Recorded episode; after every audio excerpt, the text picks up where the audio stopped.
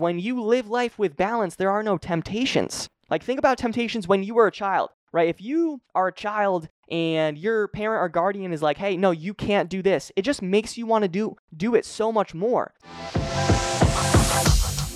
Gentlemen, real quick, if you like what you're hearing, let's connect on social media because I give so much more value on there. My Instagram is Danny Cavs4, that's Danny C A V S 4, and Facebook is Danny Cavallaro, that's Danny C A V A L L A R O. And I'll be expecting a follow from you, but without further ado, let's get into the episode.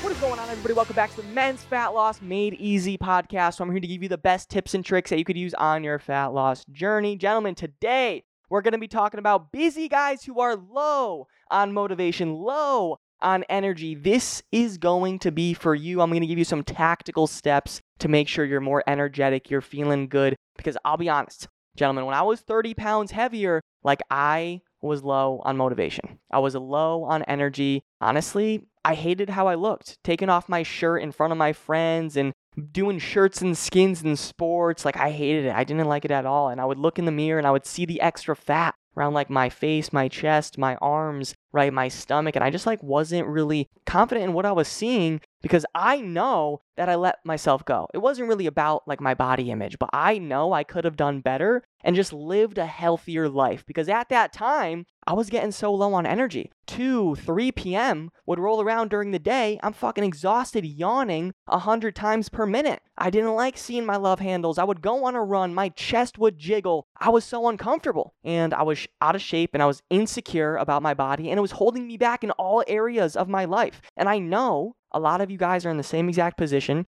So I want to share how I lost 30 pounds, how it helped me, and how I started feeling comfortable in my skin. And I know it's going to help you as well. All right. So, number one, let's keep it simple. I started just getting more active, committing to more activity. And, gentlemen, this doesn't mean you have to get a gym membership and commute to a gym 20, 30 minutes away and do two hours a day in the gym. That's not really what it is at all. All right, but when I gained 30 pounds, I had a bad knee injury and I was sedentary. So after my injury, I just committed to being on top of my workouts, right? Whether it was twice a week, three times a week, that's literally it, staying true to my word because I knew my future self would thank me for putting in the work, right? And me, right now, X years later, I thank that younger Danny for putting in the work. Thank you, young Daniel. All right, so for you, if you are looking back and it's August 2024, right? It's September. You're going to thank yourself for putting in the work today. Stop holding back. All right, number one, get more active. Number two, for me, I started just to clean up my diet. And for you, gentlemen, I encourage you to do the same, but without the restrictions. Clients never come into our program and I put them on a restrictive cookie cutter meal one. You have to have this chicken, rice, broccoli every single meal. You have to have that. You can't go to restaurants. You can't vacation because how long is that really going to last? All right.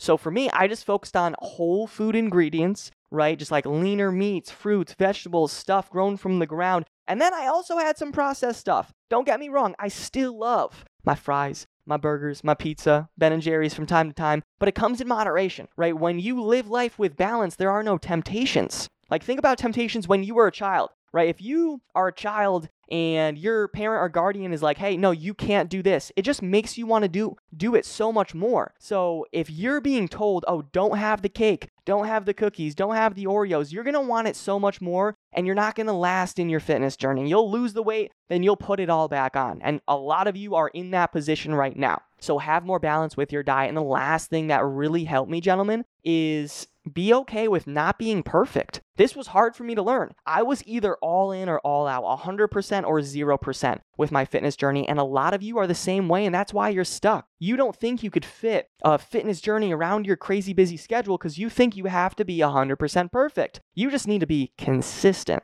and understand this. You don't need to be perfect to lose 30 plus pounds or, you know, just really get healthier. You just need to stay the course. And if you follow these three action steps that we just talked about, you will lose the stubborn body fat. You'll get rid of your love handles for good, and you'll start to look in the mirror finally with a smile. You'll be proud. You'll make it happen. But make sure you implement, start getting more active, cleaning up your diet. Be okay with not being perfect with that process, and it's going to change your life. All right, so that is it. Much love. Implement. Make sure you're taking action. God bless you, and I'll talk to you soon. All right, bye bye.